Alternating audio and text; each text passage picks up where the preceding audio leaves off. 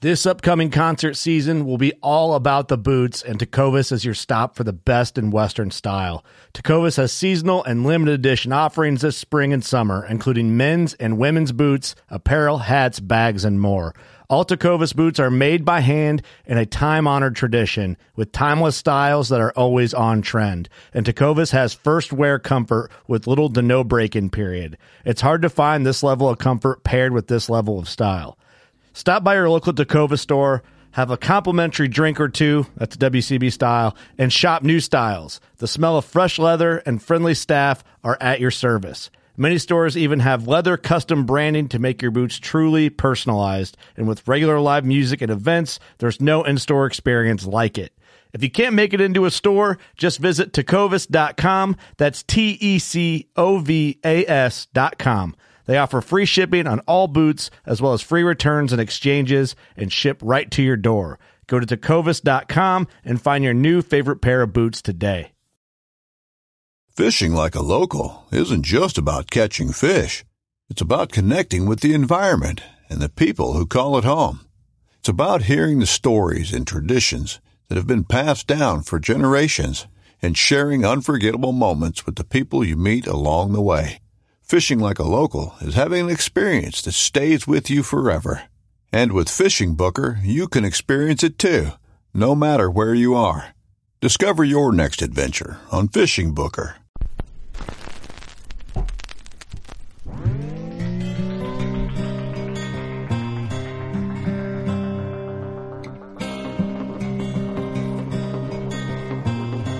This is Jeff Lindsay. This is Michael Pitt. Hey, everybody, it's John Dudley from Knock on TV. Hey, guys, this is Jared Scheffler from Whitetail Adrenaline. Hi, I'm Taylor Drury from Drury Outdoors. Hey, this is Nick Munt from Bow Collector. Hey, this is Melissa Bachman. Working Class Bow Hunter. Working Class Bow Hunter. Working Class Bow Hunter Podcast. Working Class Bowhunter Podcast. Working Class Bow Hunter. Working Class Bow Hunter. Working Class Bow Hunter. You're listening to the Working Class Bow Hunter. That's right. This is the podcast for Billy Joe Lunchbucket, the working man, just like me and you. My name's Travis T. Bone Turner from the Bone Collector. Thank you for tuning in. It's really, really not that good.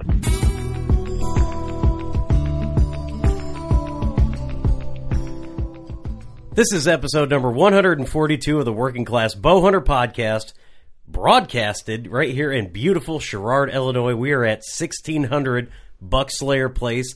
This is the Buckatorium. My name's Steve. In the studio today, we've got Kurt. Hello. Eric. Good morning. Had to turn around to look at you, and it is not morning. Believe me, I wouldn't be doing this if it was morning. Clark Cummings, Hello. one half of the Mile Time Club from Respect the Game TV. Thanks for having me back. Oh, no problem. And the drop time of the one half of the Mile Time Club from Respect the Game also appeared on Respect the Game. Matt Cummings. Kill the biggest deer in here. Yeah. Has, has Mac Yep. officially killed a bigger deer Oh, than I you, for- Clark? Say that again. Has he killed a bigger deer than you to Yes, this he point? has. I was trying to ignore that, but Hey, there you go. What's that? he Huh? actually did. I don't know what you're I think speaking. we all have our gibberish. phones set up. We're doing a Facebook Live. Um, so if anyone submits anything, hopefully it. Uh, Is it coming through all right? yeah, I think so. Um, Wonderful. people probably hate like in podcast land probably hate when we do Facebook Live, but people on Facebook Live love the Facebook Live. Exactly. but uh, thanks for coming again. Don't know why you keep coming back, Clark, but you do. I just can't keep away. Do we got uh, what's going on? Do you volume on your phone? Someone's Oh, I voice. just- is that mine? It might have been. I don't Probably. know. Could have been mine. All the technical difficulties are. Uh, It's all good. We'll see. I think we'll, Okay. we'll get it going. Go So- ahead, Steve. Continue on while I work through our technical. There we go. We got it. we're getting figured through out. everything. It's uh, eh, you gotta love technology. Speaking of loving technology, the technology on the new Elite bows is the best in the business, and that's money. Elite Archery is br- is bringing you the Working Class Bowhunter podcast. We're super excited. You and Eric have got some cool things to talk about. I don't got anything quite cool yet, but uh, why don't you? Uh, It's getting there. Now I got my tempo all set up, and uh, I had to order new fletchings already. Like day two, I was shooting at the same dot because it's super satisfying when you tune in a bow for the first time. It's like you want to shoot and see your group, and I was just breaking knocks, and I had uh, ordered new fletchings, and so I got basically a weekend full of fletching arrows coming ahead. I shoot a pretty thin diameter arrow, and I was hitting them off each other. I'm like, if I I didn't Robin Hood it, it'd be pretty hard to do, but. I busted off a bunch of knocks. I got there's one I got to drill in and pull the knock out, yeah. and uh, so that'll be fun. Eric's isn't set up yet, but he's he's yeah, got I don't have a cool story like that, but I just got mine, so we're gonna have, hopefully have it set up here real soon. super. We'll talk about that here in the episode a bit. Um, also, Scent Crusher. Uh, we got to thank Scent- Dan from Scent Crusher, great guy uh, from the closet, the Ozone Go. Um, great company. Check out scentcrusher.com. HHA Sports, uh, leader and single pen sites. Go check them out as well. Um, Smith's Custom Meats and Deer Processing. Yes, sir. Um, here local in Viola, Illinois. Um, we take all our deer there, um, from meatloaf to sausage, everything. He's got it all covered. He's on vacation right now, by the way. He's well He deserved. deserves it. He And deserves it. He's, Well he's- deserved. he's taking a few weeks off, and then um, possibly expect uh, old Scott himself to be in studio for another podcast. So- Right. So let's get on with the show. We got a lot to cover. We're on Facebook Live. We, I know you. What do you? What do you got? I got a. Uh, in, so we're uh, for our vet shout out. We're going to do Dark Horse Lodge. They're starting to break ground on that, guys. Go check out darkhorselodge.org. It's a peaceful retreat for combat vets. Again, they started breaking ground. A lot of people are helping out. It's going to be it's a great cause. If you want to donate to them, if you're just going to buy anything on Amazon, go to Amazon, no, smile.amazon.com, and then you're going to select Dark Horse Lodge, and a portion of those proceeds are going to go straight to those guys. So Right just on. wanted to let you know. Clark, Thank thanks you. for coming back again. We got a lot to cover with this podcast. Yeah, thanks for having me. Turkey season is well, it's technically here. Yeah, youth season started up last weekend here in Illinois, so yeah, uh, they added an extra weekend this this year, so so it's two weekends now? Yeah, so it'll be up, up again on Saturday. So How'd weekend one go? well, Matt's not mic'd up, but uh, I can tell the story for you. Let's- let's hear it. Let's hear it. Let's start it off with I, uh, I It- may or may not have heard this story. Well, it- and it may or may not have anything to do with Matt sitting in the blind with a pretty little girl, but, Ooh. but, Uh-huh. no. uh, he says that's not it. So It's a good thing No, he's he- not mic'd up. yeah, that's right. He's he's pretty quiet. He's turning red over here, but no, we we had a it was a lousy weekend, nasty, rainy. Um, so naturally, we tried it anyway because that's what we do. Right. But um, we went with Logan Partlow. Oh, okay. From Last Breath, she went with us and um wanted to kind of hang out, and she's going to do some more turkey hunting on her own this year. So she come along because Garrett was in Nebraska. Oh, right, So right. she come along with us and uh, sat in and run second camera angle for us, and awesome. She did a great job.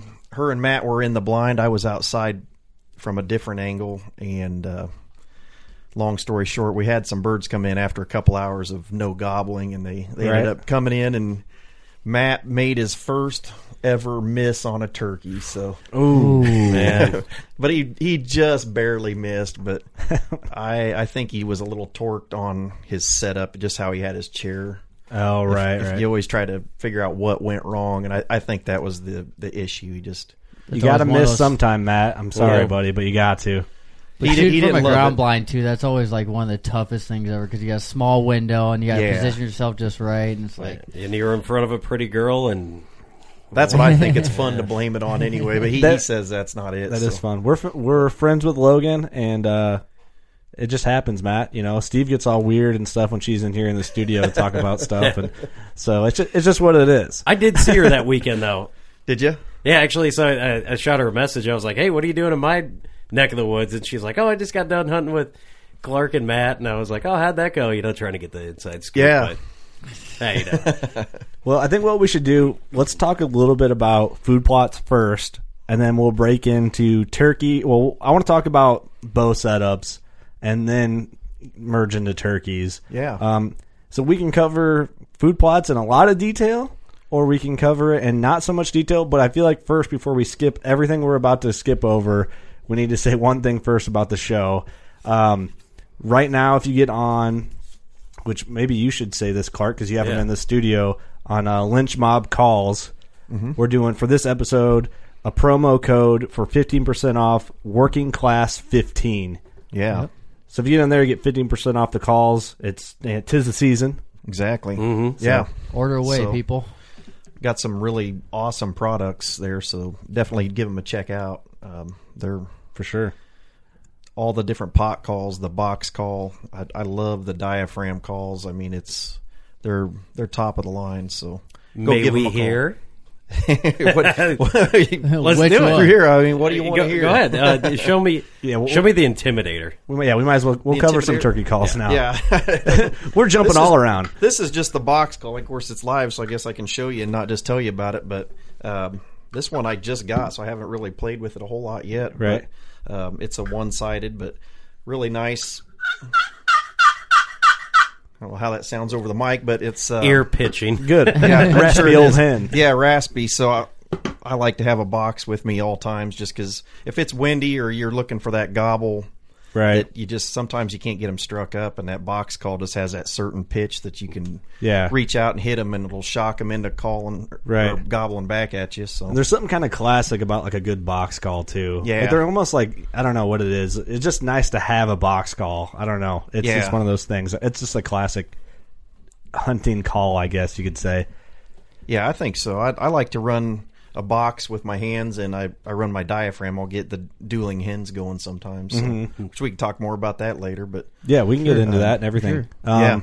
And then also, we'll get into this more later too in detail. We'll mention it now at the beginning. Um, solid broadheads, uh, the decaps, free shipping right now. free shipping yeah and that's that's a nice deal you can get order them direct it's um, i believe solidbroadheads.com um, but if you look them up on on the internet you'll find them and it's free shipping so if you've never shot a solid decap uh, definitely give them a try you'll you'll be super impressed with the durability Um a little more money but a lot of the others are one shot broadheads when you're talking decaps so Yeah. Right. there again, we'll touch on that. When we start getting into setup and everything, we can. Yeah, 'cause go I- into You all can that. double up and save yourself some money. Working class people, there it is, fifty percent Yeah. off, and then free shipping. It, no one likes to pay shipping. It's Yeah. just, just how it is.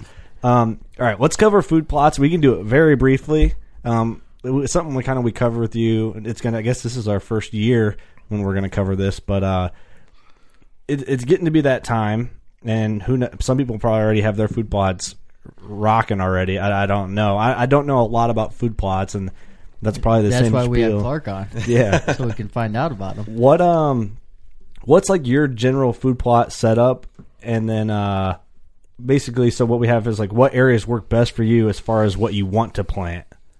Um, you know, what? every situation's different. Uh, right now, I'm doing a lot of prep work, uh, getting all all my grain plots like soybeans, corn, sorghum, any of that stuff. I'm working up all that stuff, getting getting all the ground ready, uh, spreading any lime that I want to spread for the year, uh, fertilizing, getting getting the all the prep work ready. So when it comes time, I can just hit it real quick with the disc and and plant it. So, Sure. um, that's kind of where I'm at now.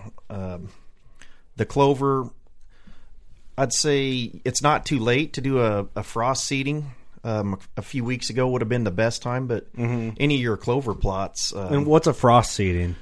frost seeding would be uh, basically you're going to go in and overseed an existing plot. Like if you have a, a say you're running a, just a straight Ladino clover from last year or something, and you want to, it, it was getting a little weak or a Mm-hmm. little weedy or little anything thin or something. Yeah, just go Yeah. in there. Um, a true frost seeding is when the ground's still frozen, uh, and ideally with a little skiff of snow or even quite a bit of snow and.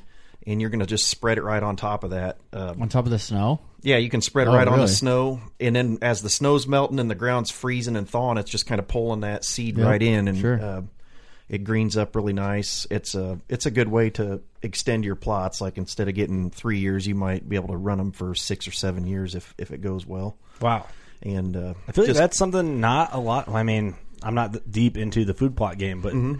is that a fairly common thing that people do, or is that not so common? Or It is if if you do a lot of reading. I mean, that's what a lot of the guys that really kind of know what they're doing. They'll Mm-hmm.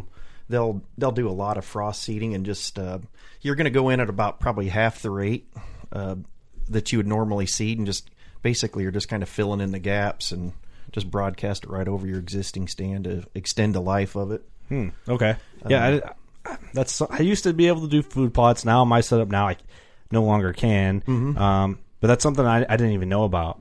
Yeah. and that's even with doing like food plot research online. I, I never maybe I just looked in the wrong areas or overlooked that spot, but I was never informed on frost seeding. I, I knew about it now later, but I've never heard. I, I- you know what I mean? We've never actually talked about it with someone. So, Yeah. super interesting. I feel like that that's probably a pretty good tip for someone wanting to get the most out of a plot. Yeah, if you're looking to get the most out of your plot, that's definitely a, a good way. And you don't have to do it every year. Even every other year helps. Um, just get in there and get a little seed on it.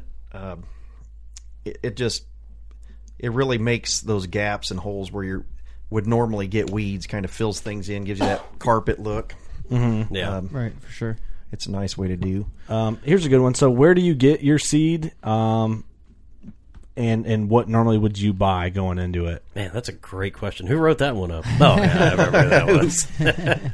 I plant a little bit of everything. So, um, as far as oh, there's there's a, a bunch of different clover mixes I like. So, since it's spring, we'll talk clover right away. But um, Imperial's a good one. Um, Arrow Seed has a, a really nice clover blend. Uh, there's there's a few different ones that that the guys always like to use. I I like any ladino based, and I like I like clover more in the lowland. Um, I like alfalfa if you're more in the up upland or a really sunny, more dry area. I'd, I'd rather have alfalfa. Mhm. It's a little more picky for the pH, so you got to Gotcha. make sure your soil's right for it. But Well, so was this all like trial and error stuff you've been doing this over the years? Yeah. kind of just yeah, it's it's mostly just trial and error and reading and just uh, you find out what works and what Right. what doesn't. But uh, you can't hardly beat alfalfa or clover for a year round. Everybody says, "Well, what would you plant if you could plant one thing?" It would probably be one of those two.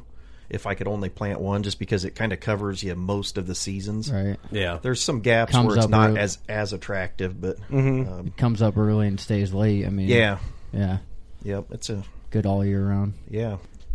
All right, we actually wrote out show notes for this episode. So, um, where where where are we at? How many plots can you? How many food plots can you plant in one weekend? I don't know what Steve's. Hey, I just I want to get to know the man Clark Cummings. It, Like, it if- if depends. If, you- I'm planting, uh, if I've got all my prep work done, oh, I'd say ten is a pretty achievable number. But um, it depends. If you're if you're starting from scratch, it's uh, it's really hard to get more than just a couple done. Still, There we go. Yeah, there it still goes again. rocking. But yeah, that's. Uh, I like radishes in in with my turnips. Uh, Okay, we're back oh, in action here. For Back now, in action. If So- it goes out, we'll just have to reset the old Facebook Live and get moving. Uh, Clark is a bad omen, apparently. I am a bad omen. I'm a bad Um, seed. Bad seed for the food plot here.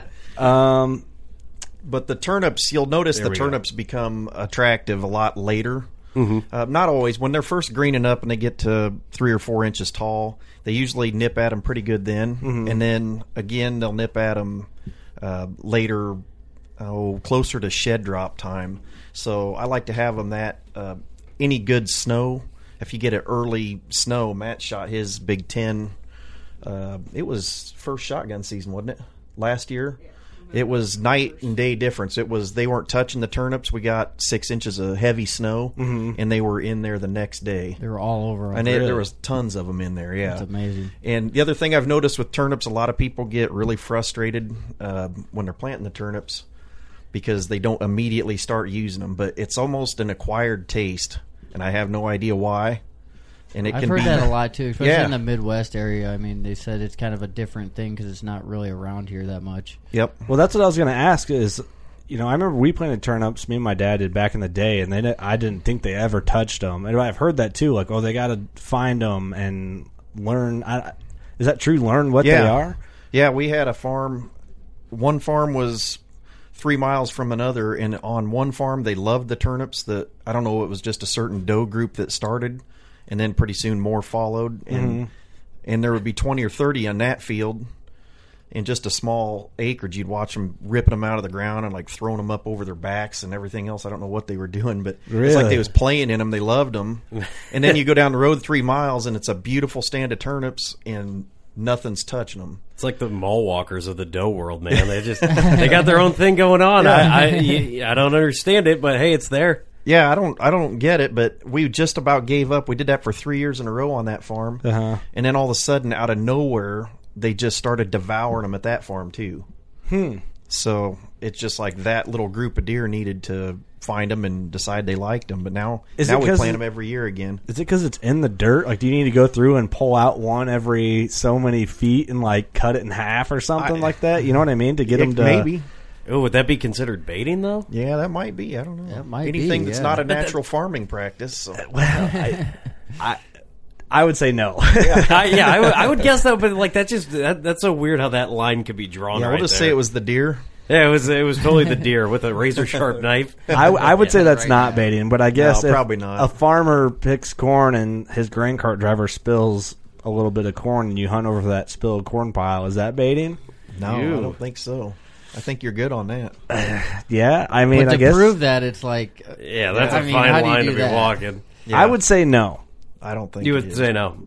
His corn was there anyway. Yeah, I No, would say no, yeah, but it's- um, That's the the the whole brassica blend is it, it's a different. But when I started adding radishes, I noticed I got a lot earlier uh, action out of the whole brassica blend.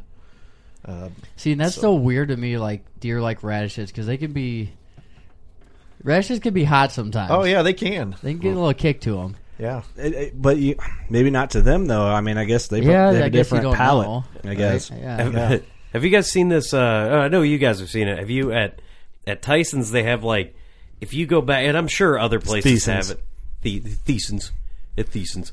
Uh, if you go there, they have this section where it's like um like if you ever go to a health food store and they've got like all the different selections where you like do almonds or whatever, but they have like you can make your own mix. your own food plot mix. Yeah. Yeah, Yeah. And I thought There's a that was bunch of the- different dispensers there. It's pretty cool. And I was like, you know, how much how, It is cool. how much you know do you you mean you, you just gotta go and be like ah maybe i'll try a little bit of this a little bit of this a little bit of this or you can give like you know when you were a kid you used to do the like the suicide where you do every fountain pop Oh yeah. oh yeah. oh man i wonder i wonder if like the deer would look at him and be like nah, nah, nah. no, I think the variety's good. you think so Um, I think so. Can What- one can one crop hurt another crop in a, in a blend like that? too much of a good thing yeah. I would say yes because some stuff grows faster than others, so then it Yeah. shadows Oh, yeah. over them, and Yeah. then they don't have that chance to get the sunlight to grow. Yeah. Probably that makes sense, but i didn't You look got to watch at your ratios. You don't want to, and that's another thing with the whole brassica blend. You don't want to overseed it. Give it plenty of room Yeah.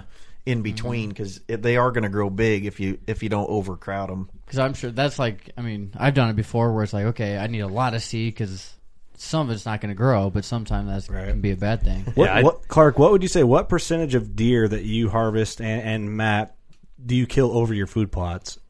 Uh, I would say maybe as far as right on the food plot, probably a smaller percentage because a lot of times we won't until it's late season. We generally don't hunt right on our food. We're usually hunting a transition in between. I want them to get there and be happy, so I right. don't want to constantly be there boogering them up. Putting pressure on the actual food plot itself. Yeah, I want them. That's like their happy zone for, for me. So, but when it gets to be late season, uh, you got to get to the food because they're going to come out, and that's right where they're headed. So, Um, two- uh, but two- late season, we do kill them over over the food. And we've killed, I don't know, quite a few. Um, but Was the big boy on food? The one ninety sixer. it was that was a cut uh, Beanfield this year, just and that was just a And that is aired already on Sportsman's Channel. Yeah, Oh, oh yeah, yeah. a little while back, and and that was just one of them deals where you scouting and and just we found that deer three days before he shot him and uh, happened to be on our spot. So Right. Um, we have two questions. Facebook Live. Uh, Terry says, uh, "What do you think?" I have to pull the phone closer. What do you think of all the Midwest farmers starting to plant turnips as cover crop? Could that change how deer in the Midwest use turnips since there is such an abundance of them? well, that's there's two things about that. Um, some of the cover crops I've looked at what's in them, and some of them are not necessarily the the best as far as the deer forage goes. They're they're using stuff that's wanting to maximize nitrogen input, so they haven't really researched it. Like some of the food plot companies, like you go to Arrow Seed, they've they've researched that um, Imperial uh, Whitetail Institute actually. Right. They research stuff that tastes for deer, Mhm. and they're basically doing taste tests and strips and everything else. So uh, It's like what But- what what the deer prefer over this test plot over this Right. test plot for right. It makes right. sense. And the other ones, they're they're going on uh, the ones that will actually break up the ground more and and add more nitrogen. That's kind of the, the traits they're looking for. Not saying that they're not still attractive because Right. they are. Um, yeah, we- well, there's a we- different purpose for each Yeah. type of crop, but that's something I would never would have thought about. Yeah. until that question got brought up and you had explained it that way. So, but that makes sense. Though. And it it sounds far fetched that deer might like something better than the other thing, but they it really is true. I mean, if I've had stuff where I've watched them in my food plots in a mix, and they go to the one spot every time, and that's Mm. even difference between the different food plot companies, and it's just the variety that they're using. Most Right. of it you can find on the back of the label what what they're using. And that's when I developed my own mixes, I kind of picked out which ones I've Right. noticed that they're hitting harder than the others. It's so. like Gardettos, man. You know, you want the rye chips. Exactly, yeah, that's what it is. It's just yeah, stop selling me all this junk. Just sell me the whole bag. Oh, the whole bag's here. Sell it like hotcakes. Yeah, that's that's a pretty good analogy, That really. is. It's a guess and check, really, when it Yeah. comes to food plots. But it's fun. I, I wish I had more area to to test. The I guess the extent of what I could do now is throw out some clover. Or I mean, what would you recommend to someone who's like, well, I can't make a plot. I have nothing I can work with. I can't work up the ground. What would you If I, recommend? was, if I was doing something like that, I would probably do a fall plot, Mhm. and uh, because mostly if if you're in that situation, you probably don't have access to a lot of equipment to maintain Mhm. clover. You really need to keep it mowed, um, at least on the major holidays, about three times a year, like Memorial Day, Fourth of July, and again on Labor Day. That's a good. Uh, yeah, and only on those days. Anything else? only time you can mow it, that's it. Yeah, if, if you do it a day before, day before, day after, I'll, I'll let that slide. Ah, no, yeah. that's that's just a good rule of thumb. Just uh, and if your deer are keeping a mowed off, then you Mhm. really don't have to. I kind of watch for when they're flowering and they're starting to mature. If they're starting to get that crispy, waxy look, and they're starting to either that or if you see weeds getting. Uh, that I'll break the rule if I see a certain weed that's coming strong. I'll just chop it, especially the broadleaves. Most of them you can tr- control the broadleaves with Mhm. mowing. Interesting. That's some- Grass, not so much, but that's a good tip. I'm learning some stuff here. Yeah, because I've I've heard a lot too. Like a lot of people will just cut in front of their stand, you know, like a certain radius just around their stand. Yeah. Where the clover's still coming up on the outside, but they have fresh stuff coming up Mhm. around their stand. Yeah. And I go one step further. I, I've done that, and then I've also fertilized right around my stand. So you still got a full food plot that's uh, Right, Mm-hmm. right. Sure. that's there, so they can kind of feed around. But the the promised land is right there in front of your stand, so Yeah. that's where they're kind of. That- that's a good idea, too. I always eh, spread a little extra around. Full my of these stands. tips, Clark. Full. Now, does, um, that's why we're here, actually. does, does it? Do you always look at what farmers like? You know, or if there's areas that have tillable, you know, um, acreage right Mhm. connecting to it. Do you look and see what they plant, what they're going to plant that year? Did it- Will that determine Yeah. what you're going to plant there too? Like if they're doing beans over here, you know, you're going to change this mix. I mean, do you look at that a lot? I do. Um, I, I kind of paid attention to what's around me all the time, and if uh, if there's no soybeans around, and I've got the only soybeans, I'm gonna I'm gonna have a lot of deer through Oh, yeah. the summer. Mhm. The other thing you got to watch for that is you're also gonna have to realize that you're gonna get mowed off a lot heavier if you've got a, a two acre soybean plot and it's the only soybeans around. You're gonna get mowed off, so you kind of got to be ready for a contingency plan too Right. on that. So, which if if you get mowed off on your soybeans, say they take them down half, and it's just they've knocked all the leaves, but there's still quite a few pods. That's when I'll go back in and spread like a brassica blend um, late July, just right into my soybeans. Let them take. It's gonna it's gonna be a lesser rate. It's not you're not gonna get hundred percent uh, on your growth Mhm. which you don't really want anyway. I just kind of spread them through it and let them come up. But I, that's probably been one of my most attractive food plots is when you have a a good uh, soy or a mild soybean Mhm. stand with brassica mixed in. Interesting. I uh, So- I saw this. Uh, there was these videos of these guys, and they were they were planting their plot, and then they put electric fence around, Mhm. and they would take it down. You know, it was it was for a food plot for deer, so then they would take it down when it grew up, and my can thing monitor was how how deer are hitting it too that way as well, right? The Mm-hmm. guys normally fencing like a section. Yeah, and I was, you know, it it was kind of a curious thing because I was thinking, yeah, man, if them deer keep trying to come there, they keep getting shocked. Uh, you know, it's like raising the price of McChickens, man. You keep doing that, I'm going to stay away. I'm going to go Yeah. find something else elsewhere. Like that's a, I, I it, But if it you're was a hungry curious, enough, if you're hungry enough, Steve, you're gonna go there. I guess, but it was a cu- it was a very curious thing to me. I, I don't know if you've ever experimented with that. They'll they'll respect. we did fence, um, and we did it more for cattle. But we, I had this theory. I thought I'm going to pull the fence right before deer season, but I did not want the cows in there. I didn't even care if the deer could get in because I thought I'm going to. I want it for later season. Well, what I did is I had a hot wire, two strand hot wire the whole way around it, and some deer were hopping, but some were staying out. Um, but like I say, I was trying to control the cattle. But when I opened the gate, it, it was like they respected that hot wire. And When I opened that gate, it was just opening the floodgates. They went right in and out of there. So if you if you could take that as a, a tip, if you if you Hmm. did take the time to fence a, a plot, you put your gate near your stand. Oh, yeah. because they'll start Well, using those- it right I as soon mean- as you open. it. You don't even have to take the rest of the wire down. Just shut the That's the charger deerology off. 101. They're gonna find the easiest Yeah. path in there. Yep. They'll find makes out. It's like sense. they, they know that that's over there. They want to eat it, but they just kind of respect that fence. Sure.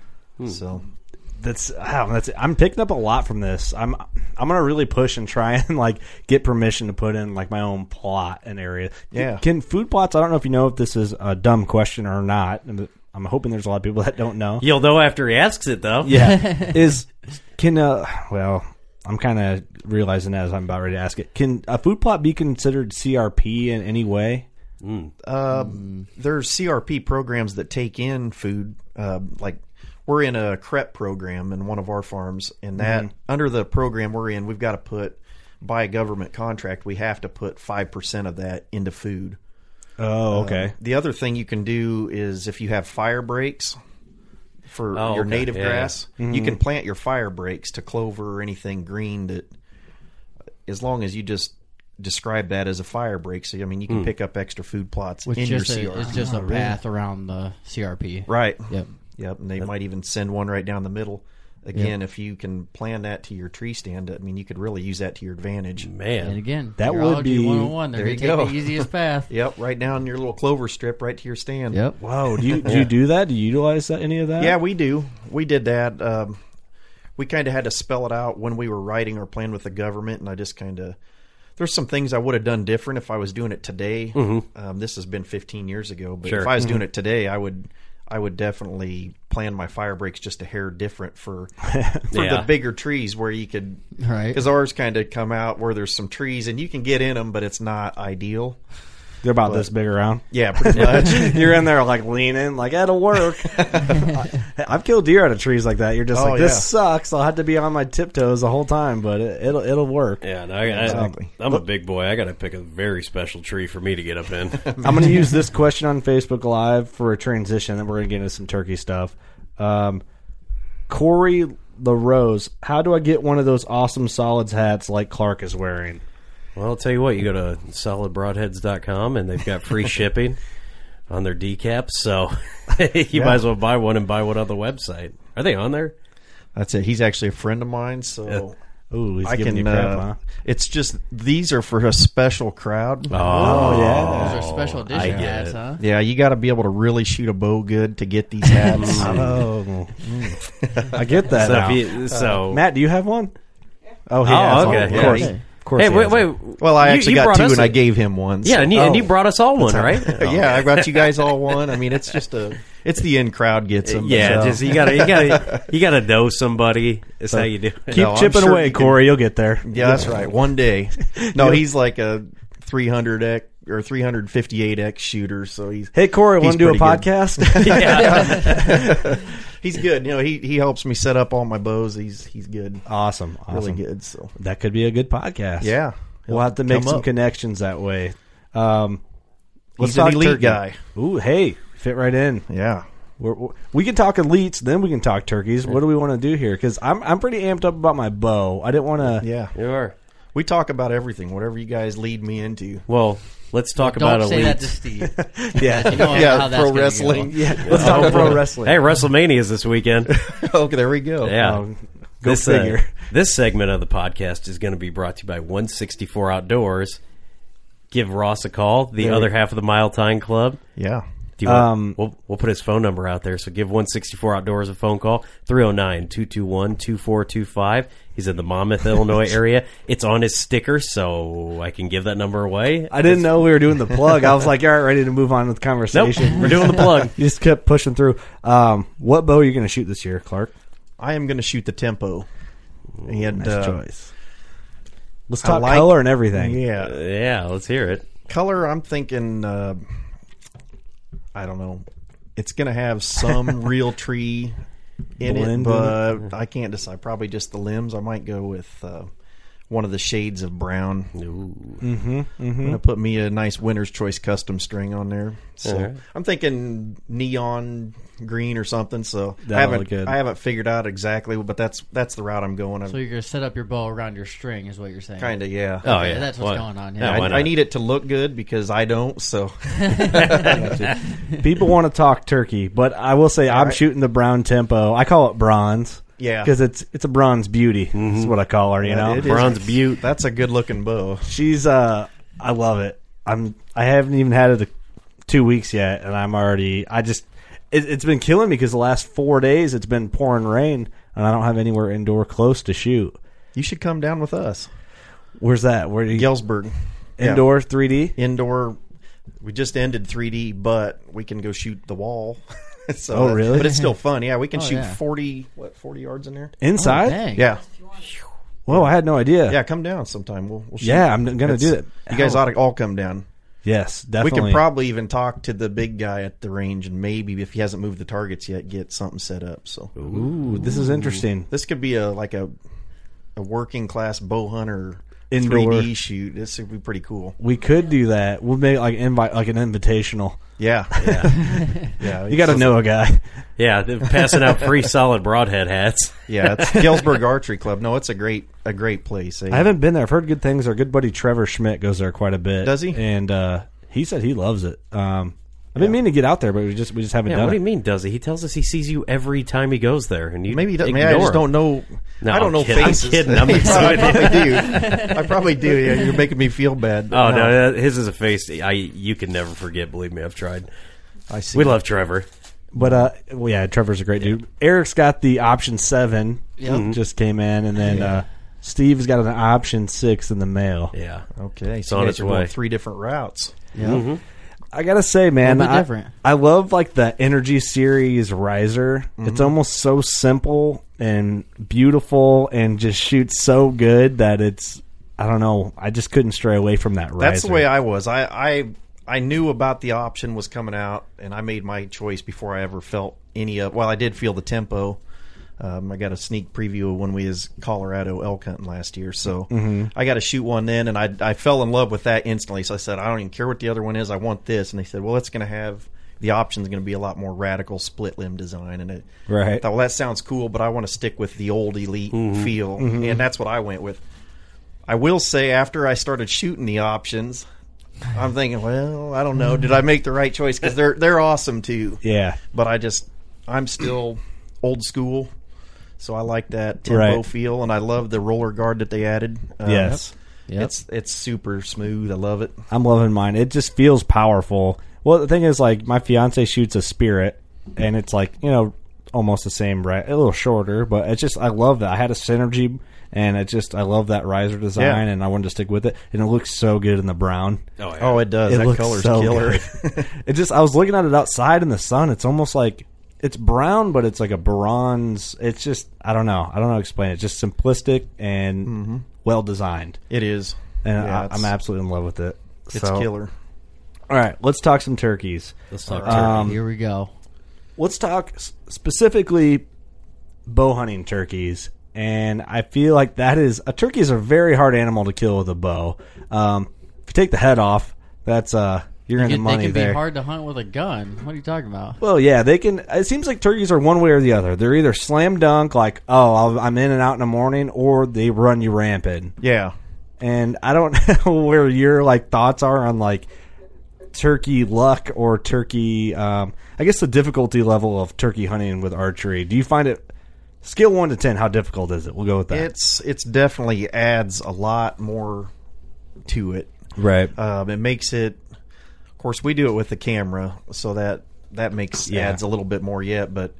It definitely it, it kills your mobil- mobility a little bit when Mhm. you're doing it with the camera and trying to decap them. Now, if Right. you're just running and gunning, I've shot several turkeys just by myself with just a standard broadhead, Mhm. and I'm not trying to get that that ten yard headshot. Yeah. Um, so I just basically hunt them just like you would with a gun in that case. And I, I'm a by nature I, I like to run and gun. I don't like to sit still. But when we get all the camera gear out and everything, we'll we'll do some blind, some no blind. Um, the blinds make things a lot easier. Mhm, Sure. Um, if if you're trying to make it as easy as possible to get in front of one with a, I mean, a good set of decoys is is absolutely key Mm-hmm. when you're bow hunting up close with with especially with a decap because you don't want that that ten yard and below shot if you can. Yeah. Uh, we've killed them out. I mean, some of the guys have killed them forty plus yards With the Oh, with the decap? With the decap, yeah. They'll, Oh, I mean, wow. they'll fly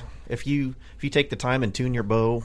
And things are, they'll fly. We had my bow shooting. Well, my buddy Corey, I should probably get him a solid hat because he had my bow last year. I mean, he he gurus that thing, and it was uh, it was we shot it at fifty yards, and it was lights out. All you had to do is just change where your marks were on your movable sight, and just Oh, really? yeah, and just uh, we got it dialed in. I mean, they flew straight Interesting. as could be. I, I remember you telling me how you um, it's impressive. how you shot at those. Uh, and it, it's kind of faded, but did you not use like uh, like a pillow? Yeah, you used a, a pillow. That's right. Yeah, Yeah. it's just because you're not going to be able to shoot that into like a block target or anything. Right. Yeah. You you want to shoot something that's going to give. Um, some of the guys use rugs, uh, just a good tight w- knit rug. Hang it. Use a some kind of dowel rod or something, and some cable ties. Just hang that thing up. So it's kind and of pin your free target. swinging. Yeah, you want it to swing and give when it hits, and Yep. the the way the broadheads are so spread out, it's a four inch cutting diameter. So when it hits, it it doesn't. Nec- it's going to cut some, but it's not going to cut deep i- if if you have something to push against. If it's sitting, if you're shooting a block target, it'll go in it, but. Right. Right. You gonna don't want to do destroy that. that I put thing. the block target behind it, Yeah. but just in case it goes through the pillow. But generally, the pillow will stop it. Yeah. You wouldn't think so. I've even Well, there's so much like surface That's so area much- it's yeah. catching. yeah, Yeah. it just it, it sounds like a gun goes off when it hits it, but it just pops. But this the pillow swings back, and the arrow a lot of times will just stay just barely inside the pillow. You go shake some of the fluffy stuff off and Uh-huh. go do it again. But um, you just you got to get them dialed in. Though most of them won't shoot identical to a field point. I mean, we Well, we yeah, had to that's adjust a huge. little- Yeah. yeah, it's it's mainly I think it's the flex of the spine and the arrow because these are 200 grains. And it'll just you'll get a catch a little bit of flex, Right. And it just I think it it just kind of wants to veer him off to the left just a hair for me. I But- I've always wanted to, to I've never shot I've never de- decapitated a turkey with the decap. I've never went for it. I've always wanted to. Um, but I feel like it's something when you see the highlight reels of people doing that, it's everyone sh- shares them. They're awesome to watch. Yeah. Oh, it gets you motivated. No, I've watched Philip on the Virtue and, Oh, yeah. and on Respect the Game just lobbing Yeah. off. Sad daddy's head. yeah, old sad daddy's gone. That- I'll tell you my favorite thing about a shooting a decap is you you don't have that gray area like you do with a with the broadhead in the body. Depending on how the turkey's angled, if it's down feeding, it's almost got a whole different kill zone than if it's standing straight up. Um, And if you don't really know the anatomy of a turkey, sometimes it can be hard for somebody to say, "Where do I need to hit him?" Right. and I think a lot of people they they shoot them wrong, thinking they're aiming right. They hit right where they're aiming, but they just aimed at the wrong spot, and then they get frustrated because the turkey flew away. With the decap, it's almost always hit or kill or not. I mean, Yeah. it either zips past their head or they're they're laying there dead. I mean, it's you get one or the other. It's- Right. It's a 50-50. yeah, I mean, you just that's what I love about it is you don't have we haven't I don't think we've crippled a single bird with them. I mean, we've we've recovered everything. If we hit them, they die. You ever hit one in the body with the decap?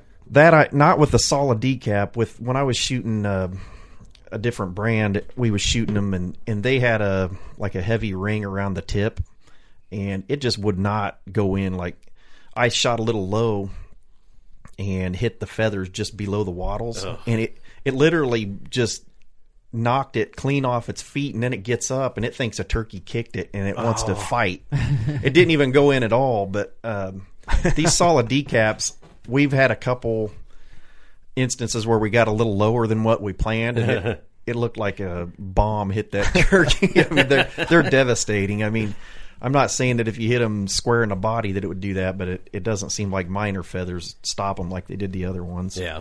I always wondered, like, oh, oops, pull my shot a little bit, just slice a turkey in half. Yeah. you know what I mean. Like that's just what I, I picture. Just like, oops, oh, what? And just, just split a turkey clean in Yeah. half with one. But The decaps are a little more aggressive, uh, sharper blades. The blades are sharp as could be, and it's got a, a more aggressive tip. Okay. And I think that's that's what it gets you started when you you can kind of penetrate them feathers better. But it's almost I would- like the bit on like a hole saw. Yeah. like it Oh, starts yeah. it off and then just eats through. Oh man, they What it- eat. that's for sure. And they're tough. That's the best part about them. A lot of the others, you get one shot and you're bending your blades. Uh, the decap, it's we've shot. How many did we shoot, Matt? Five or six with one with one broadhead. Yeah, and that was before the, they even beefed up the blades more. So oh, really? So Yeah, I mean- five turkeys with one decap broadhead. Yeah. Then, then there's a lot of people that would say like, well, that's a one-time shot broadhead. Yeah. Most most of the I mean, I don't want to name any brands because I don't want to pick on other brands, but Mhm, right. most of them are one shot. Um, when you're talking shooting, if if you hit a turkey or you miss a turkey or whatever, I mean, it's it's just you find it and the blades are all broke or bent back and the ferrules screwed up, but Mhm. but the solids you can you can keep trucking with those. It's awesome. And they sharpen really easy, so Well, let's So- talk. So decoys are really important for turkey hunting, especially turkey Mhm. hunting with a bow. Like, can you run through like your? Let's just we'll start with like your go-to decoy setup. Okay, my first I use DSD, Dave Smith decoys. They're Awesome. Yeah, they are They're amazing. In my opinion, the best decoys currently. There are getting to be some pretty nice ones out. Yeah, But use them for deer hunting too, right? yeah, They have them Yeah, for we- about everything now. Yeah, I yeah. think. yeah. He he makes the most realistic decoys there ever was, as far as I'm concerned. Who, Dave? Yeah, I'm on a first name basis. No, yeah, I'm not. Dave. Yeah. but no, he, uh, they, I should say, it's. I don't know the pose of of the the Jake, the pose of all of them. Really, I mean, they all look super real, but something about his Jake compared to other Jakes, it just something about it makes Tom's mad. We've had more more beat up turkey stories with with those than than anything. I used to run other kinds of decoys. Actually, I stopped before I started trying to bow hunt for filming for the show. I just gave up on on even carrying decoys because I I just they'd hang up at 30 yards. I thought, well, I can do that good with my mouth call, so I'm not really that worried about. But Sure. these things when when they see them, they commit a pretty good percentage of the time. It's it's like they come around and they see the way that that submissive posture is on that Jake standing over that laying hen, and more times than not, it seems like it's here they come and they beat the tar out of the Jake. Yeah, Matt Matt had one come in and we got it all videoed. The one that he may or may not have missed, but uh, Allegedly. it, it actually Allegedly. allegedly missed it. Tune in and find out. Yeah, it, it jumped up on the decoy and, and knocked it completely off the stake when it was kicking it and spurring it. And then it, it stood on the decoy as it's laying on its side. And then it went into s- full strut. And then it would pop back down and, and just literally pick at the snoot on the Jake. and just keep picking, picking, and then and then it would go back into full strut. Then it would stand as tall as it could stand, like I've conquered you. And then it'd go back down. And Matt and Logan were in the blind, and and they, I'm sitting there watching this from the other direction, and it was just awesome to see. But everything was good except for the flopping turkey at the end. But It's all good. That, that, that Yeah. creates experience, right, Matt? Yeah. He's like, yep. He's a dude. Look at him. He's all hot under the collar. He's like, hey, quit bringing that up. we got a couple comments rolling in. Oh, we do. Uh, Chris Chris Rogers. Um, Oh, here you go. Longtime listener. Um, Long time listener, first time caller. yeah. Um, he said he's killed a lot of t- um, more more turkeys with a bow than a gun the past couple years. Um, He said he normally smoked them in the stand um, while turkey hunting in, or while hunting in the fall with his bow. And I've killed quite a few turkeys from a tree stand, which is I had someone tell me it was impossible. And I know turkeys have good eyesight, and like I guess when they're they're young, like danger from above, hawks and stuff like that. But I've killed three good turkeys from. I mean, Yeah. that's just probably luck, maybe and maybe not. I don't, know. think so. I think it makes you a better deer hunter. Yeah. Yeah, because their eyesight is absurdly. Yeah. it's, it's, Yeah, it's well, insane. yeah, Don't listen to anything that anybody says. Eric Bischoff told Steve Austin that black trunks and black boots would never get over. Just Oh. saying.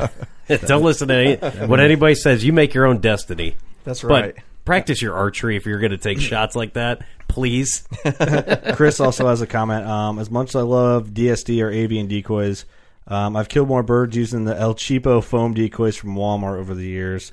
Um, Is that the brand? He said, I honestly believe I could cut a piece of cardboard into the journal shape of turkey, paint it black, and have success. This may be, uh, but this may be contrary to my last comment. But the last gobbler I did kill was over a DSD Jake. And he, he said, "Ha ha!" After that, yeah. All that, all that Yeah. for nothing. we love, uh, we love. That was st- still Chris, right? he might have a package in the mail for us. Oh, we might. Well, Chris, thank you for your service and uh, for uh, the alleged package. Yeah, which allegedly. allegedly could be uh, could be coming in. So we've got the we've got the bows down. We've got the uh, the decoys down. Now, uh, one of the most important things in turkey hunting is the calls. Yeah. We've got the cream of the crop right in front of me. The Yeah, lynch we- mob calls. We've got the lynch mob series in front of us. Uh, Which, by the way, if you want to purchase any of these, uh, lynchmobcalls.com, working class 15, get you 15% off. that's right. Yep. For everyone who missed it earlier and our technical difficulties during the recording, which I don't know, we're do, we're doing good now, or everyone that's just tuning in on Facebook Live. Um, can you run us through? We'll move on to. Did we get full through like your decoy setup yet? Oh, yeah, oh, you said Yeah, the Jake we, we over. talked the, over about the it. Yeah, I, basically, what I do from from where I'm sitting, where the bow hunter's shooting from, Mm-hmm. I want to go out about eight, seven to eight yards. head. um, from your decoys.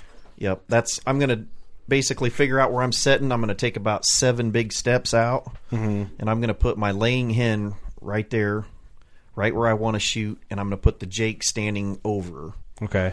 Then I get I generally carry a feeding hen and I put it to either the left or right about three or four yards beyond, mm-hmm. and then I do the opposite with the standing hen. and I'll put it three or four yards. The only difference is I will sometimes put the standing like sentry alert hen. I'll put her a little further out if I'm on a rise, like if there's a little roll in the hill. Mm-hmm. They most of the time don't go to her but that's why you want your decoys. I try to keep them all under 12 yards because once in a while you'll have a, a tom tom come in and especially if it's a subordinate tom like a two year old Mm-hmm. they'll come in and they'll hover around one of the the hens that are on the fringe so you still want to be able to shoot those but Gotcha, okay. 90% of the toms that come in are coming straight to the jake and i always face the jake towards me Is that so? Because- the turkey tries to get around yeah, you. because Okay. they'll generally they'll puff up, go into strut, and then they'll want to circle, and they want to kind of come at that that Jake almost head on, Mm-hmm. and they'll like push breast to breast with it, and Oh, I that got gives you if they're in full strut, it gives you a time when they're kind of pushing away with the tail fan, and you can use the tail fan to basically hide your movement. When he gets behind his own tail fan, you can pull back your bow, and then when he gets done beating it up, then you you Ah. Let him have decap it. him. Yeah and uh, so that that's why I like Right. Jake to face me. The other thing I've found if you face the Jake away from you, sometimes they feel like I think they feel like I'm guessing what a turkey's feeling, but I think they think the Jake's like staring them down, and then they'll they'll tend to stay out a little bit. So if he sees that that Jake's ignoring him and he and it's focused on the hen, he wants to circle it and right. Well, and probably play put, he thinks, bully. I'm going to sneak up on this fool right here. Yeah. and Yeah, crack him." other, other than, man, that, that little dude is crazy. Yeah. so the decoy setup's huge, and uh, since we started using those, I mean, I honestly thought it was going to be really hard to get decoy or to decoy turkeys in close enough to shoot them with the decap, but it really isn't as bad as you think if you're just patient. Let it let the hunt fold out or unfold, I should say. Um, it's I'm not going to say you're going to do it every time, but it's it's fun. It's Right. just a different element to try If you haven't done it, it's it's a blast. You guys would really like it. I've killed a few turkeys with a bow, and I just I find with turkey hunting, obviously my main interest and focus is whitetails, like m- most people I'd say. But turkey hunting is awesome. I just lose. Um, I'm impatient. Mhm. I'm I- I'm not as patient. Like I don't. I guess I don't realize I have to grind out a lot. Like you know, with whitetails, you're like, oh, I got like, a long season ahead of me. Like I'm I'm gonna put in the hours. I don't feel that way towards turkeys. Yeah. because I've had it happen easy. Yeah. maybe a few too many times. You know what I mean? And it it can be sometimes it works out really easy. Other times it's not not so easy. We had the other day when we were out, it was just a zero gobbling. I mean, it was just nasty weather. But I knew that those turkeys were using that ridge a lot. Mhm. And I just I thought, you know, at some point today they're probably going to show up here, so we kind of ground it out. Uh, but that's the cool thing about turkey hunting. If if you want to go home or go fishing or whatever, just break off and go and try it again the next day. But uh, You having Facebook Live issues, Steve? We're Something's full of wrong. these issues today. Should still be going. Oh, storage is full. It- Is that what's going on? is that pulling up on the Facebook Live? No.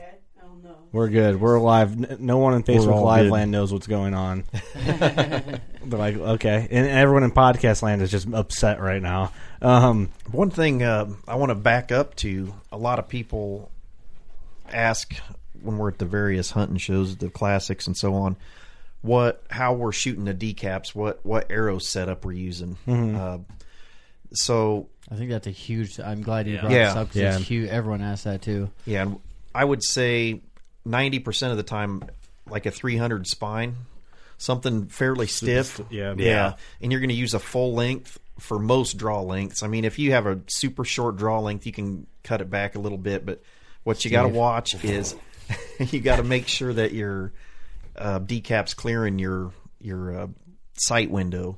Oh, yeah. So Yeah. and your That's hands, two ma- in- more that's importantly, two your inches on hand. each side of the arrow. Yeah, With a yeah, that's four the thing. inch. And so you got to watch um, how it's really best to screw it on before before you fletch your arrows. That way, you can fletch your arrows uh, based around where your decap's set up. But uh, for the guys that shoot dovetail sites, that could be an issue depending on where it's at, right? I if I'm mean- shooting a dovetail, dovetail, I'm going to pull it all the way back.